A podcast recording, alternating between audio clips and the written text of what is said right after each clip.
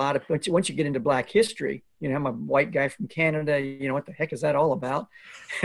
is is the, uh, uh, the the thought bubble that's above everybody's head when I speak on the topic, or even when they read my books and they meet me personally, is that uh, uh it's just that uh, I, I I found that um, I was around a lot of people who very powerful, very wealthy individuals, and uh, and so it, when you put an actual letter, a handwritten letter by Frederick Douglass in their hands, I mean, here, here's a guy that can uh, play golf all day in uh, West Palm on his uh, fly down his private jet, fly home, have dinner that evening somewhere on the East Coast, uh, up in New England, let's say.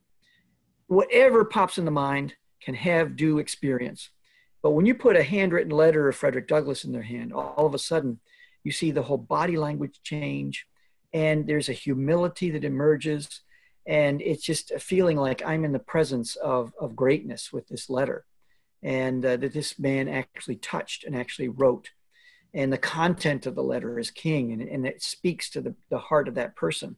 Now, all of a sudden, this person now becomes uh, more open to be teachable, uh, to learn about history.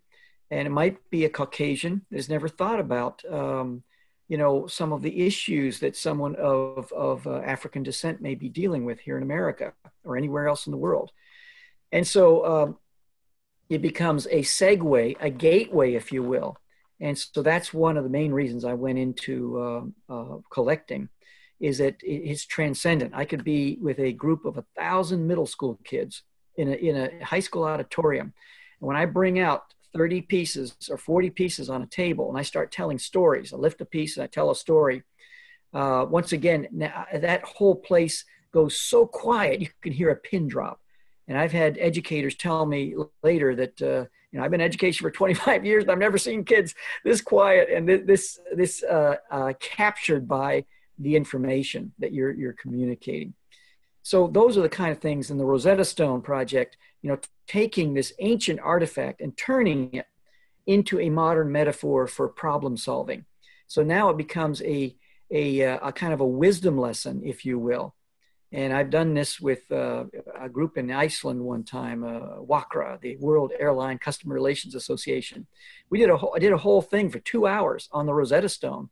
First, the history, and then showing how the, the iteration process, the problem sol- pro- solving process, occurred over 23 years with people with big egos, people who could not speak the same language, no computers, with a language that they uh, hieroglyphics you know is it uh, right to left or left to right? Is it is, is it alphabetic? Is it phonetic? And uh, and so uh, how they work this out is astonishing. So then to be able to say okay if you think you've been spending three weeks on a, on a problem solving trying to trying to develop your entrepreneurial pursuit or your business or dealing with a, a difficult uh, coworker or something like that just think of 23 years. Think of the perseverance. Think of of the the focus of that individual of those individuals that were involved in some way. So uh, you know no team is perfect and and so there's hope for my team then let's say you know for someone in in a corporate america or a government agency type situation where over there there's someone there's sister sandpaper there's brother hammer there's there's all kinds of problem situations but uh, if they could do that in an international scope uh, perhaps we can do it. We can solve problems uh, without everybody being hunky dory and giving each other back rubs and singing kumbaya. So, you know, there's a lot of things that uh, that I get into, but they're very purposeful. And then, of course, the Rosetta Stone. Uh, it's from Egypt. Egypt's in Africa. Uh, I'm very interested in Af- African American history and African history, and uh, entrepreneurship. When you think of the way people of African descent have, have gone against the, um, have dealt with the systematic racism in our country.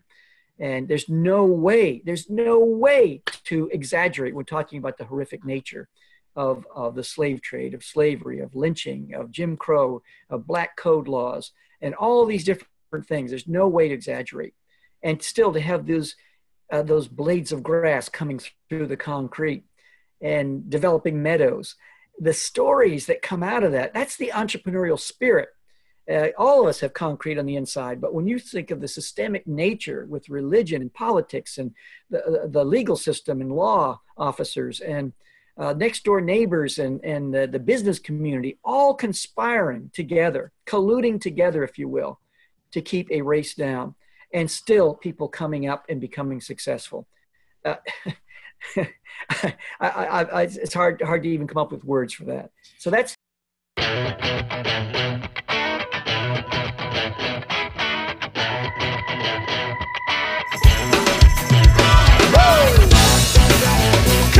Thank you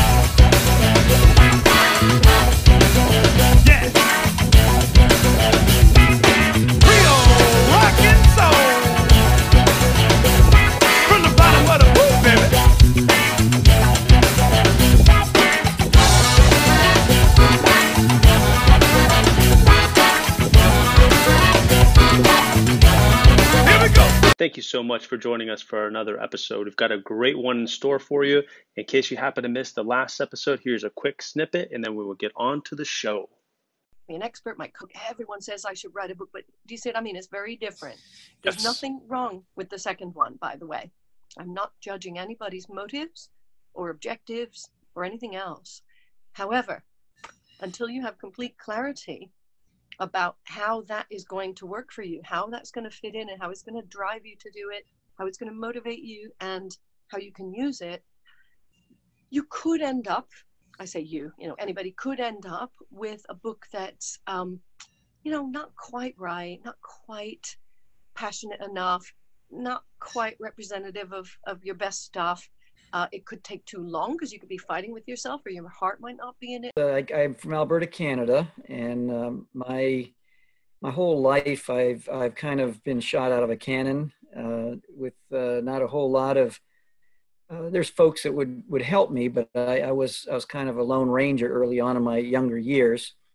But um, I left home when I was 17 to start hitchhiking all around North America. You know, long-haired hippie, dope smoking fool, and and uh, ended up uh, having a conversion experience in 1972, uh, September 10th, and my whole life just turned around.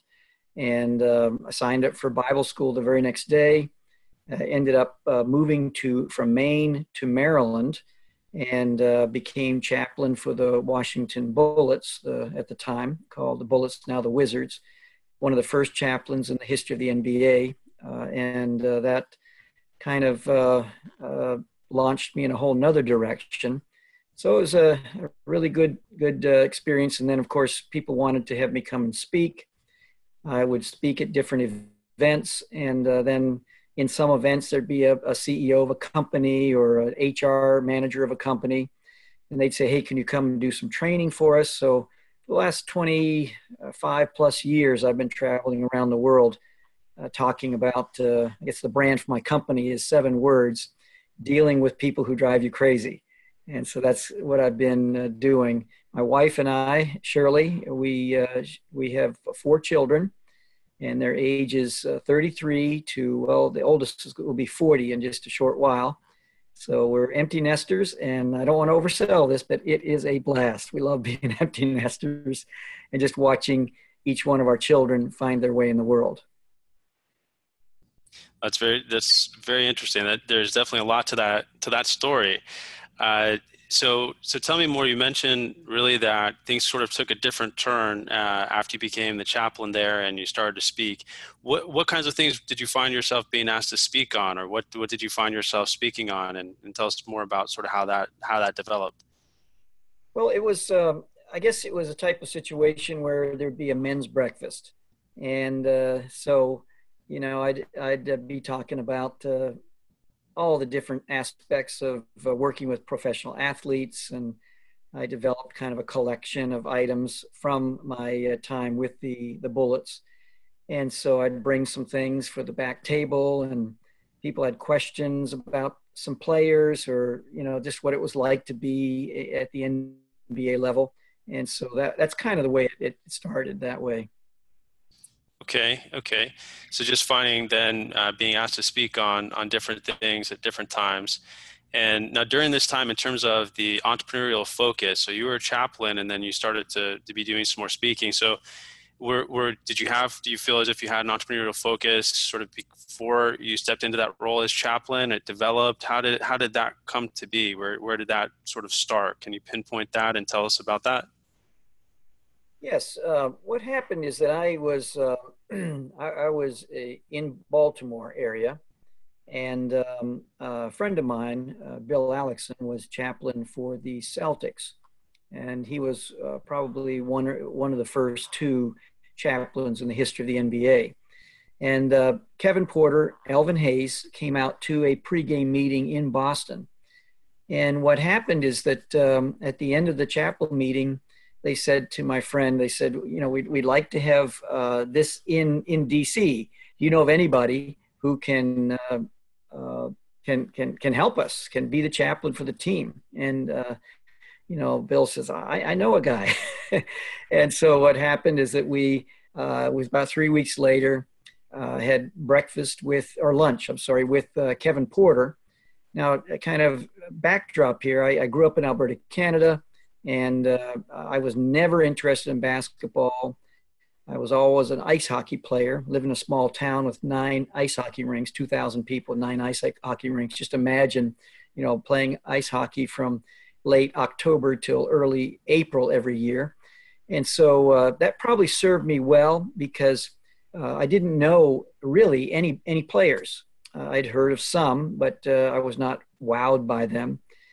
And so uh, uh, what happened is I ended up meeting with the general manager, Bob Ferry, and we connected and he said he says well he says i can't have nothing to say about this other than the players if they want you then I'll, I'll be I'll be watching you.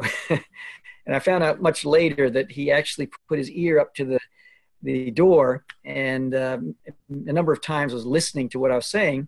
And I, I when I met, uh, I was on a flight with him. Uh, oh my goodness, probably about uh, seven eight years ago down to Dallas, and we were talking. And I asked him, I said, "What what were you thinking?" Uh, here's what I was thinking. What were you thinking? And he said, Well, actually, I was afraid of you. I said, What do you mean by that? He said, Well, because um, you uh, were messing with the guys' minds an hour before tip off, and I didn't want you saying weird stuff that would impact uh, the team chemistry negatively.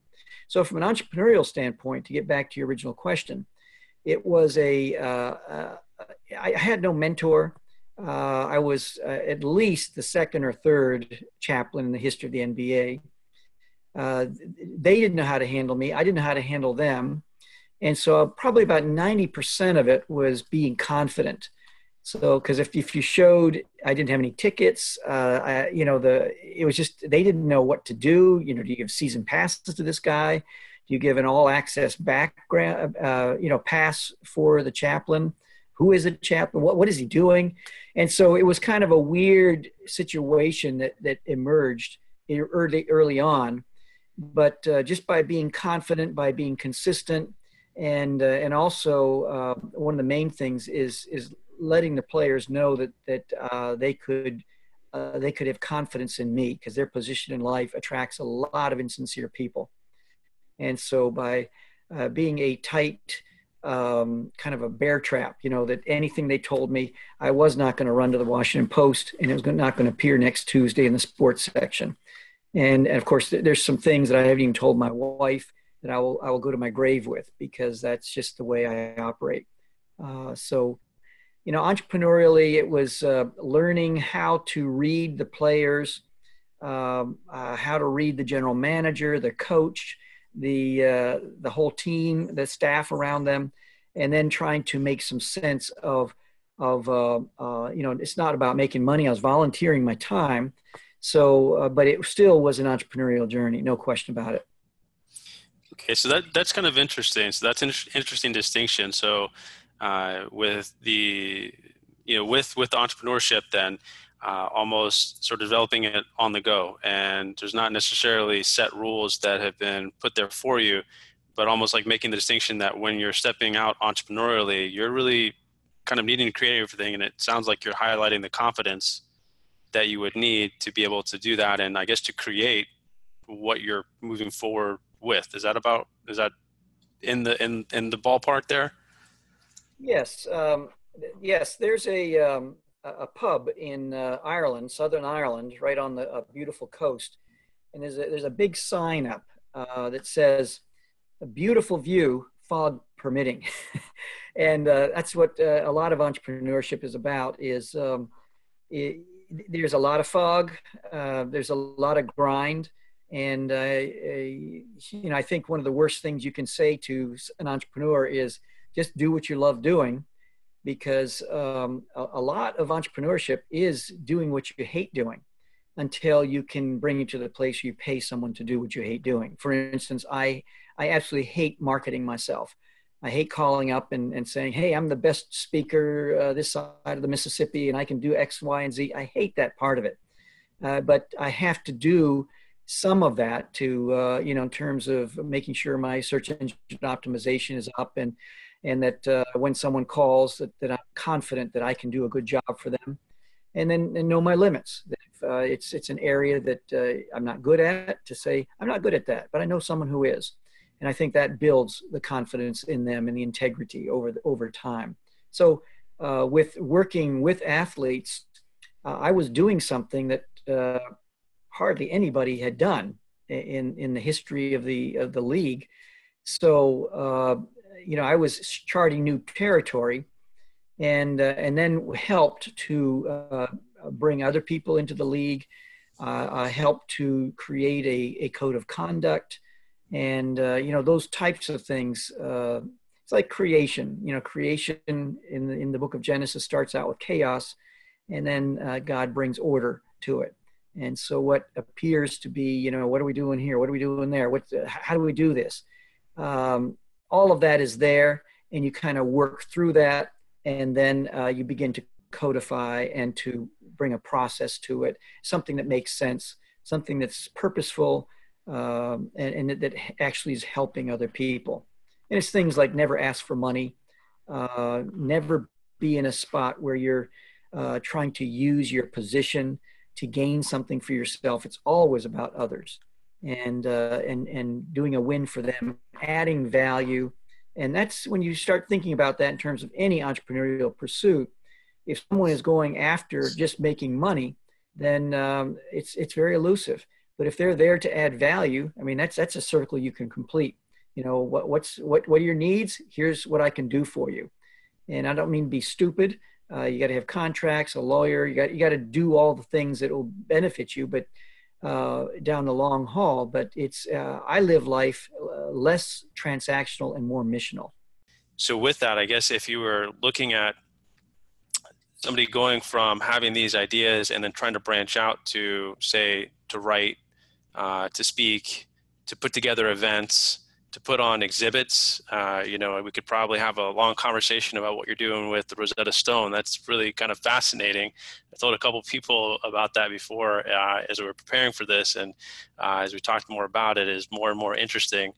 Uh, so, so yeah. So how how have you sort of expanded to be able to systemize the the approach to all these things to be able to grow, uh, to be able to add value? Can you speak a little more to to that? Great question. First of all, there's no more than, than one to two degrees of separation between any two things I do. Uh, so I'm very careful. Uh, what I did uh, quite a number of years ago is I, I figured that every, uh, I've, wor- I'd worked with a, a, number of organizations on developing a mission, uh, vision, core values, code of conduct. You know, the mission and vision are what you do. The, the core values, code of conduct is how you do the what. And, uh, and so uh, I figured, well, why not do that personally for for the kind of, kind of the Joel Freeman Corporation, if you will. And so I, I went through the brain damage of of creating this uh, a mission, a life mission and vision, core values, code of conduct for myself. And um, and then what has happened is I have turned down some incredible opportunities because it has not fit through the grid of my uh, mission and vision, core values, code of conduct and so um, uh, that that has been very helpful to me. And then secondly, uh, for instance, writing books. What I have done is I have have uh, I sat down one time and began to make an inventory of where my counsel was in demand, and uh, I began I began to find out very quickly that uh, you know that for instance people uh, because I was a counselor. My PhD is in psychology. That people had a lot of questions about um, uh, suffering and pain, and a lot of books had been written about it. So I ended up writing a book uh, about 28 years ago called "God Is Not Fair," subtitled "Come Making uh, Coming to Terms with Life's Raw Deals," and um, that became like a time management tool, so that when people uh, had pain and suffering because there's a lot of pain around. We all have it. You know, there's a there's a drama pain behind every pair of eyes, and so uh, then it became something where I could have someone read the book first, and then we could talk. And so, in a sense, it was kind of like my crap detector to see if someone was serious about if they if they were just uh, jerking my chain or were uh, wasting my time. Not that anybody ever ever sets out to do that, but sometimes just out of curiosity, sometimes they end up doing that. So this is my way of saying, hey, read the book first, and then let's talk about, uh, let's drill down, uh, because some of the principles I would share with you are in this book. And so it, it can save us maybe an hour and a half of time, and then drill down to exactly what uh, your specific needs are. And then I wrote a book um, about, um, I figured most pain, when people are in pain, they then uh, begin to deal with their um, uh, their conscience. They they start looking for ways to medicate that pain, whether it's through sexual addiction or uh, drug or alcohol addiction or just uh, workaholism or whatever it might be. So I end up writing a book called um, uh, "Living with Your Conscience Without Going Crazy." So that I could take people from point A, dealing with their pain, and then let's peel the layers back and let's talk about uh, how we try to medicate that pain then the third book in that trilogy was uh, called Kingdom Zoology, dealing with the wolves, serpents, and swine in your life.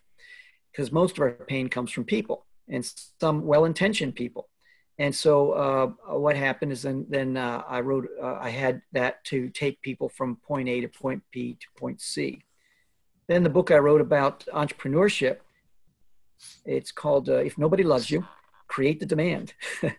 and uh, the subtitle, I, I, I have it right here actually because I figured that's what we're going to talk about is all about um, creating the demand and and just the, the the whole idea of taking an idea to the marketplace, and and then it's it's backed up with a, a workbook that uh, is dealing specifically uh, with churches starting entrepreneur clubs for 10 months worth of material and a, and a, and a, and a leader's guide. And, and the reason I bring that, I show that is because uh, I get so many calls from people. You know, I've got an idea, I've got an invention, I've got a, uh, you know, where do I take this? I've got a book I want to write. So I wrote this once again as a time management tool. And so, uh, and then the other projects that I have, uh, I find that, for instance, the Black History Collection, uh, what happened is that um, I had a lot of, once you, once you get into Black history, you know, I'm a white guy from Canada, you know, what the heck is that all about? is, is the, uh, uh, the, the thought bubble that's above everybody's head when I speak on the topic, or even when they read my books and they meet me personally, is that uh, uh, it's just that uh, I, I, I found that um, I was around a lot of people who were very powerful, very wealthy individuals, and uh, and so it, when you put an actual letter, a handwritten letter by Frederick Douglass in their hands, I mean, here, here's a guy that can uh, play golf all day in uh, West Palm on his uh, fly down his private jet, fly home, have dinner that evening somewhere on the East Coast, uh, up in New England, let's say. Whatever pops in the mind can have due experience. But when you put a handwritten letter of Frederick Douglass in their hand, all of a sudden you see the whole body language change, and there's a humility that emerges, and it's just a feeling like I'm in the presence of, of greatness with this letter and uh, that this man actually touched and actually wrote. And the content of the letter is king, and, and it speaks to the, the heart of that person. Now, all of a sudden, this person now becomes uh, more open to be teachable, uh, to learn about history. And it might be a Caucasian that has never thought about, um, you know, some of the issues that someone of, of uh, African descent may be dealing with here in America or anywhere else in the world. And so um, it becomes a segue, a gateway, if you will. And so that's one of the main reasons I went into uh, uh, collecting, is that it's transcendent. I could be with a group of a thousand middle school kids in a, in a high school auditorium. And when I bring out 30 pieces or 40 pieces on a table and I start telling stories, I lift a piece and I tell a story. Uh, once again, that whole place goes so quiet you can hear a pin drop. And I've had educators tell me later that uh, you know I've been in education for 25 years and I've never seen kids this quiet and this this uh, uh, captured by the information that you're you're communicating.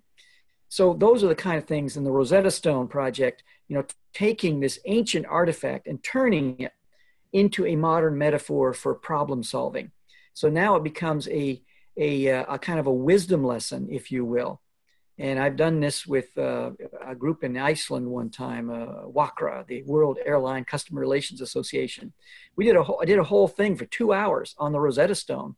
First, the history, and then showing how the, the iteration process, the problem sol- pro- solving process, occurred over 23 years with people with big egos, people who could not speak the same language, no computers with a language that they uh, hieroglyphics. You know, is it uh, right to left or left to right? Is it is is it alphabetic? Is it phonetic?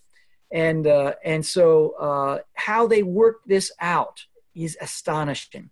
So then to be able to say, okay, if you think you've been spending three weeks on a, on a problem solving, trying to trying to develop your entrepreneurial pursuit or your business or dealing with a, a difficult uh, coworker or something like that, just think of 23 years. Think of the perseverance. Think of, of the, the focus of that individual, of those individuals that were involved in some way. So, uh, you know, no team is perfect. And, and so there's hope for my team then, let's say, you know, for someone in, in a corporate America or a government agency type situation where over there there's someone, there's sister sandpaper, there's brother hammer, there's, there's all kinds of problem situations. But uh, if they could do that in an international scope, uh, perhaps we can do it. We can solve problems uh, without everybody being hunky dory and giving each other back rubs and singing kumbaya. So, you know, there's a lot of things that uh, that I get into, but they're very purposeful. And then, of course, the Rosetta Stone. Uh, it's from Egypt. Egypt's in Africa. Uh, I'm very interested in Af- African American history and African history, and uh, entrepreneurship. When you think of the way people of African descent have, have gone against the, um, have dealt with the systematic racism in our country. And there's no way, there's no way to exaggerate when talking about the horrific nature of, of the slave trade, of slavery, of lynching, of Jim Crow, of black code laws, and all these different things. There's no way to exaggerate. And still to have those, uh, those blades of grass coming through the concrete and developing meadows the stories that come out of that, that's the entrepreneurial spirit. Uh, all of us have concrete on the inside, but when you think of the systemic nature with religion and politics and the, uh, the legal system and law officers and uh, next door neighbors and, and uh, the business community all conspiring together, colluding together, if you will, to keep a race down, and still people coming up and becoming successful. Uh, I, I, I, it's hard hard to even come up with words for that. So that's the entrepreneurial spirit that really uh, captures and, and uh, uh, activates something inside of me. That, that's phenomenal. I, I, definitely feel as if it's appropriate to share here too. I when I was researching more, you know, to get ready for today. Uh, so you know, uh, congratulations in terms of the award that you have for the you know, which is very appropriate as we have Martin Luther King uh, Day coming up here in a couple days. So the uh, Martin Luther King Jr. We Share the Dream Award. I saw that uh, that you had uh, been awarded that, and uh, so congratulations, you know, on, on that. I thought that was very interesting. Uh, Thank you very much, Errol. One of the things here, really speaking about this, and it still seems to what I was thinking about here was the mission and how you stressed the mission before talking about this. And I think you really went through a great um, story to kind of go through and many examples still to highlight the mission and how important that mission is. And it's almost uh, focus here is very much entrepreneurial. One of the things I think I've really been drawn to this concept and why I'm so focused there is that all of the challenges that people face as an entrepreneur, I mean, failure is just part of it. I mean, that's just something that happens every day, and there's different levels of it, there's different degrees of it. And from what I understand, what separates one person from being able to achieve whatever it is from the other person, uh, it's it's really their everything that's underneath their whole approach to to to what they're doing as an entrepreneur. So that mission and that foundation, what's what seems to be building them up, it seems to me as if that's the the core. Somebody's going to find themselves failing, and one person is going to get up, and another is not. What is it that makes that other person get up? Uh, and uh, ultimately, it sounds like with your focus with the mission is ultimately if there's all this entrepreneurial pursuit and people are trying to achieve and they're they're going to fail that eventually if you can help them underneath to build a stronger foundation then they're more likely to be able to get up or more people can learn. Is that kind of in the realm of the right sort of conversation for part of your mission? I mean is that is is that what would you say about that or what thoughts do you have on that well, I think that uh, uh, people are wired differently. We all have different emotional pain thresholds. there's different seasons of life. Uh, you know, there's, um, you know, when you're raising small kids, uh, and I struggled and wrestled with uh, how to uh, spend more time with the kids and still try to chew gum, change the bicycle tire, keep riding the bike, keep things moving. I mean, we, we all, all have different seasons in life. And so I think it's important to, to recognize the season, uh, to see what we can do to uh, ad- address the entrepreneurial aspects. But I think everybody, uh, part of it is personality. You know, some people have a uh, uh, more of an, an, analytical personality, and uh, and tremendous gifting. very go very deep in some area, but sometimes it's hard to get moving because they're asking the same question eight different ways and uh, might analyze to uh, paralysis, you know, uh, the analysis of paralysis, as they say. And then you have some people that are, uh, that's 10 miles deep and uh, three inches wide, and some are 10 miles wide and three inches deep. And so they're like skipping stones off the, the, the surface of a pond, but they never go deep. And so it's important, I think, um, you know, if, if someone is going to uh, uh, want to achieve in some areas to get the education as much as possible. And, uh, and I know there's, it's, you know, some people have $110,000 of uh, education debt and, and are, are uh, still can't get a job, even hardly washing dishes.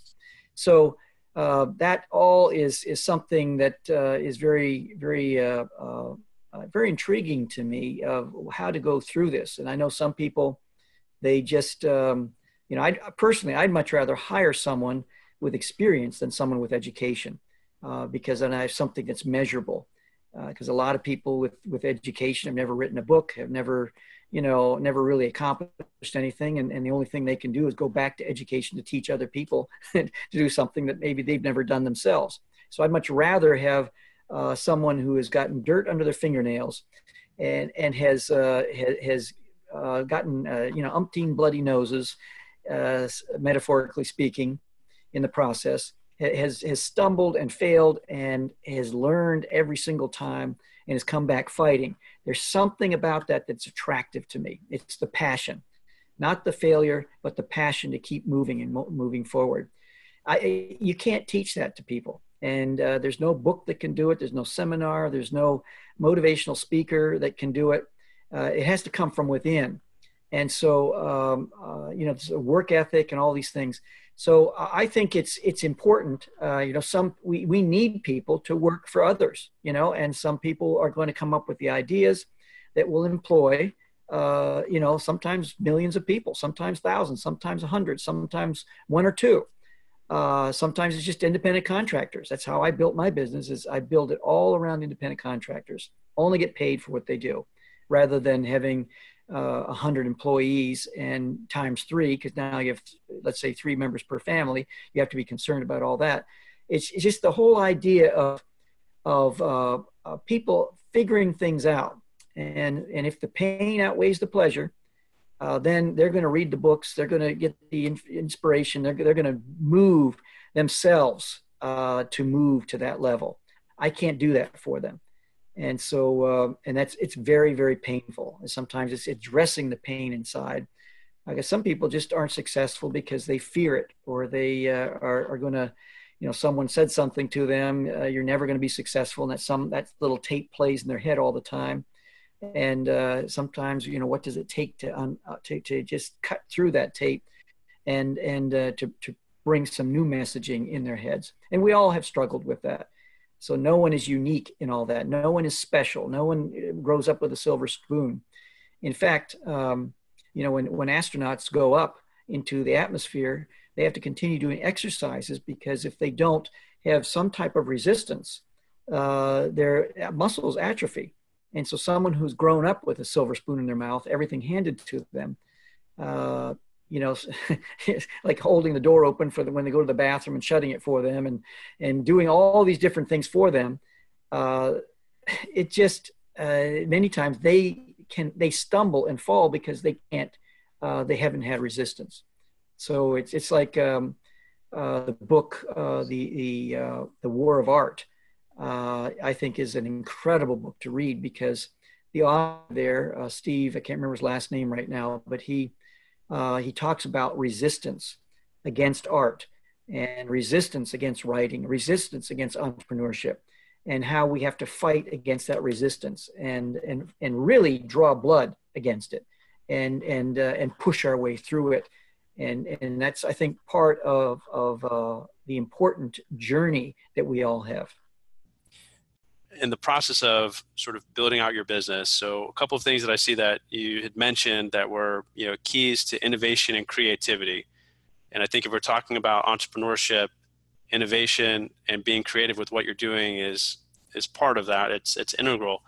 So one thing is that you said is that the type of person that you are you may you actually kind of just answered this but the type of person that you are can have an impact on uh, really how innovative and how creative that you are. So anything that you would share that would help somebody to understand how to perhaps know themselves better, of how they can approach innovation and creativity depending on what type of person they are. Well, I think there's uh, there are instruments out there, the Enneagram, DISC, and some other um, the BFI, Big Five Inventory. Uh, there's some personality profiles that I think can help a person understand their strengths and to celebrate their strengths, uh, to build on their strengths, but then also to see what the areas of weaknesses are and uh, the vulnerabilities. The difference between weakness and a vulnerability is that a, uh, a vulnerability is like dogs barking in the backyard with muddy paws. Uh, and it's it's a vulnerability if I let my guard down. If I open the door, they're going to come in and make a mess. But a weakness is I let my guard down and the uh, the dogs come in and make a mess. So uh, it's current and it's something that I, have let my guard and it's and, and, it's there. So we all have dogs barking in the backyard. We all have vulnerabilities. Can make cowards of us all, just as uh, uh, Vince Lombardi once famously said to his players, and that's that's why he he wanted to to have the um, uh, the players in by bed into bed by 10 o'clock at night because he didn't want them tired for the next day. And then um, uh, sometimes it's a trifecta of punches of things that happen that can can bring us down.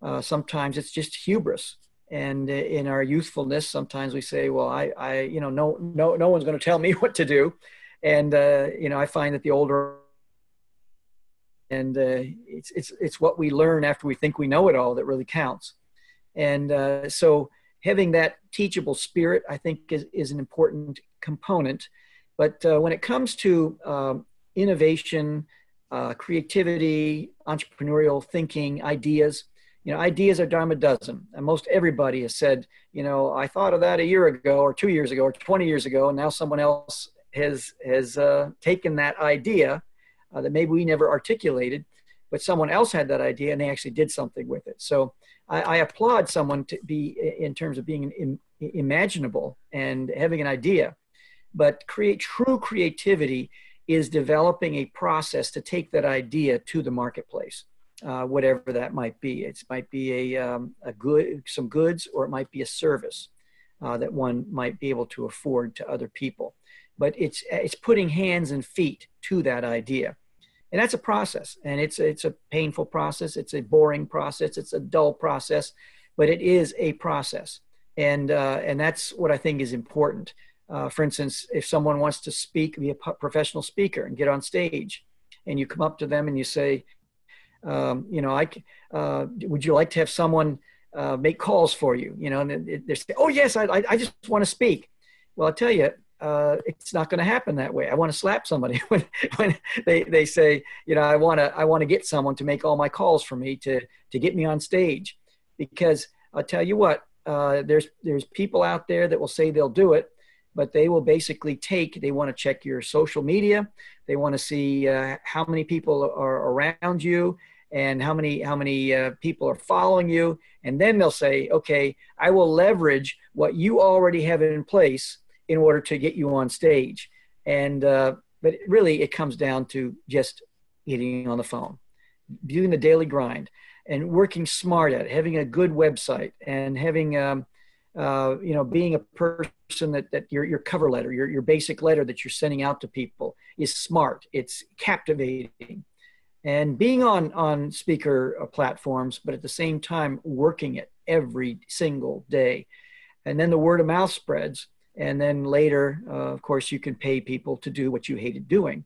Uh, you're in that position to do that. So, uh, you know it's i think it's it's important to realize the process it takes and the dullness of it all and resisting all the stuff that uh, pushing against uh, so that uh, we build muscles and uh, and we build the uh, uh, the perseverance that i think is so important in anything that we do.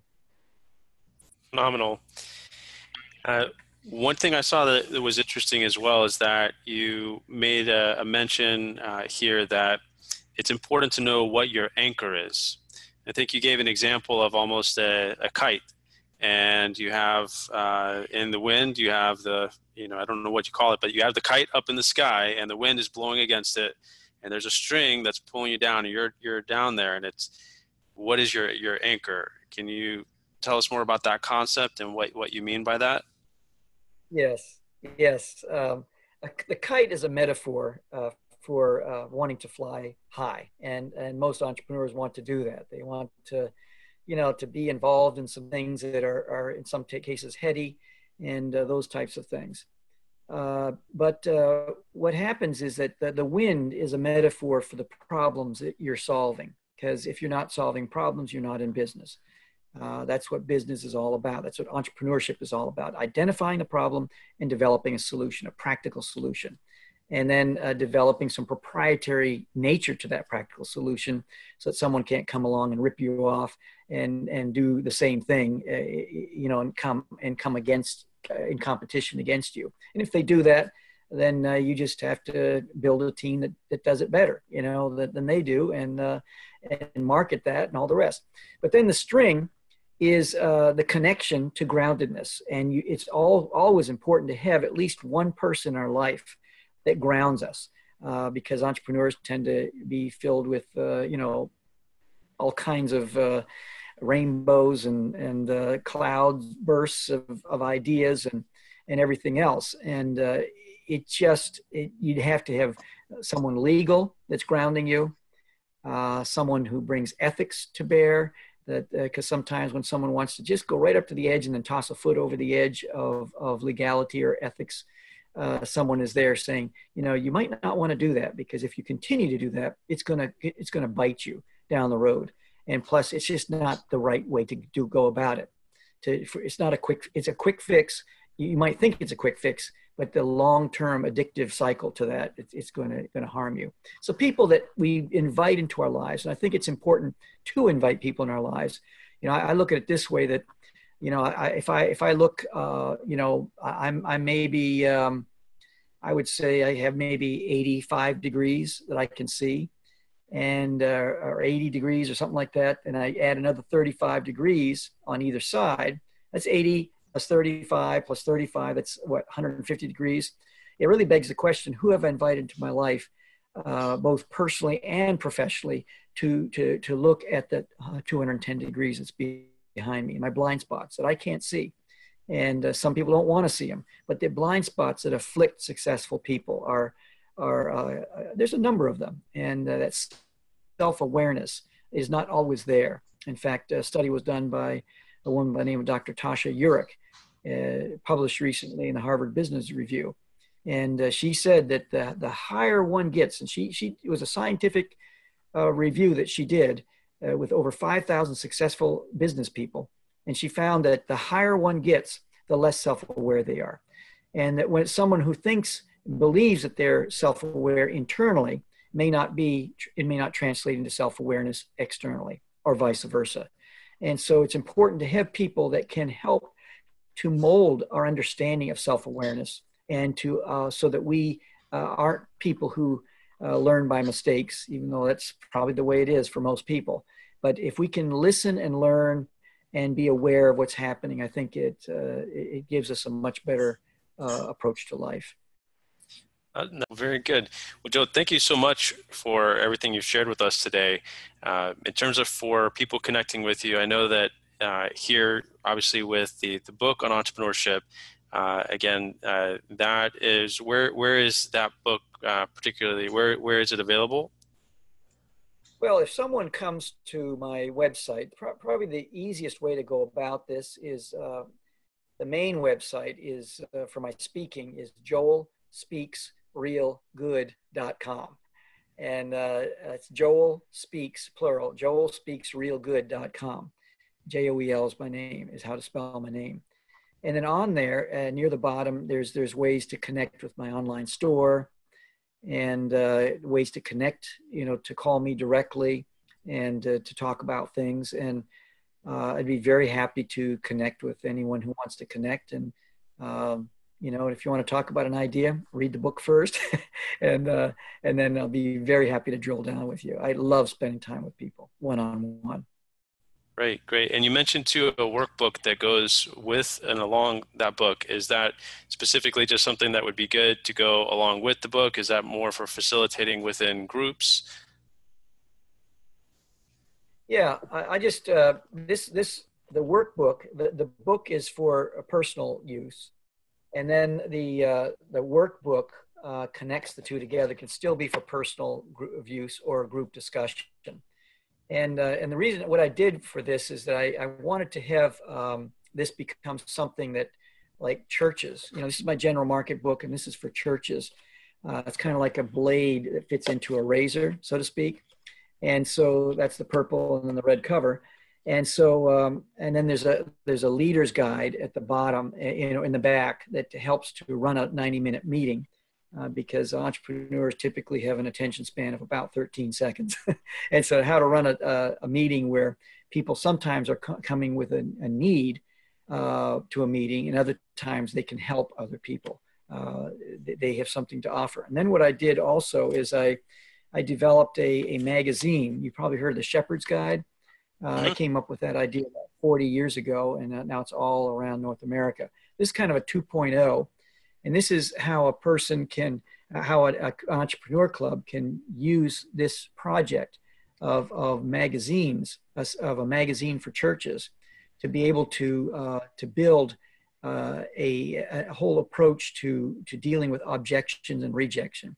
Because the way I, I look at it is that those are the two main enemies that uh, when whatever you're doing, it's objection. Oh, you're too young. I, I, I know I can get it cheaper. I, I, you know, all those different objections that people throw at us, and it's learning how to navigate those objections and coming with uh, very clever but uh, genuine responses to those objections and and working through it. And many times, just developing a website, you learn how, the who, what, why, when, here, where, how, question, how to respond to those questions, and then also the rejection, and that's personal where someone says something personal or, or they just don't want to buy uh, for whatever reason. And then you just kind of take it personally and say, well, it's because maybe I'm not educated. Maybe I'm too tall, too short, too fat, too skinny, too this, too young, too old.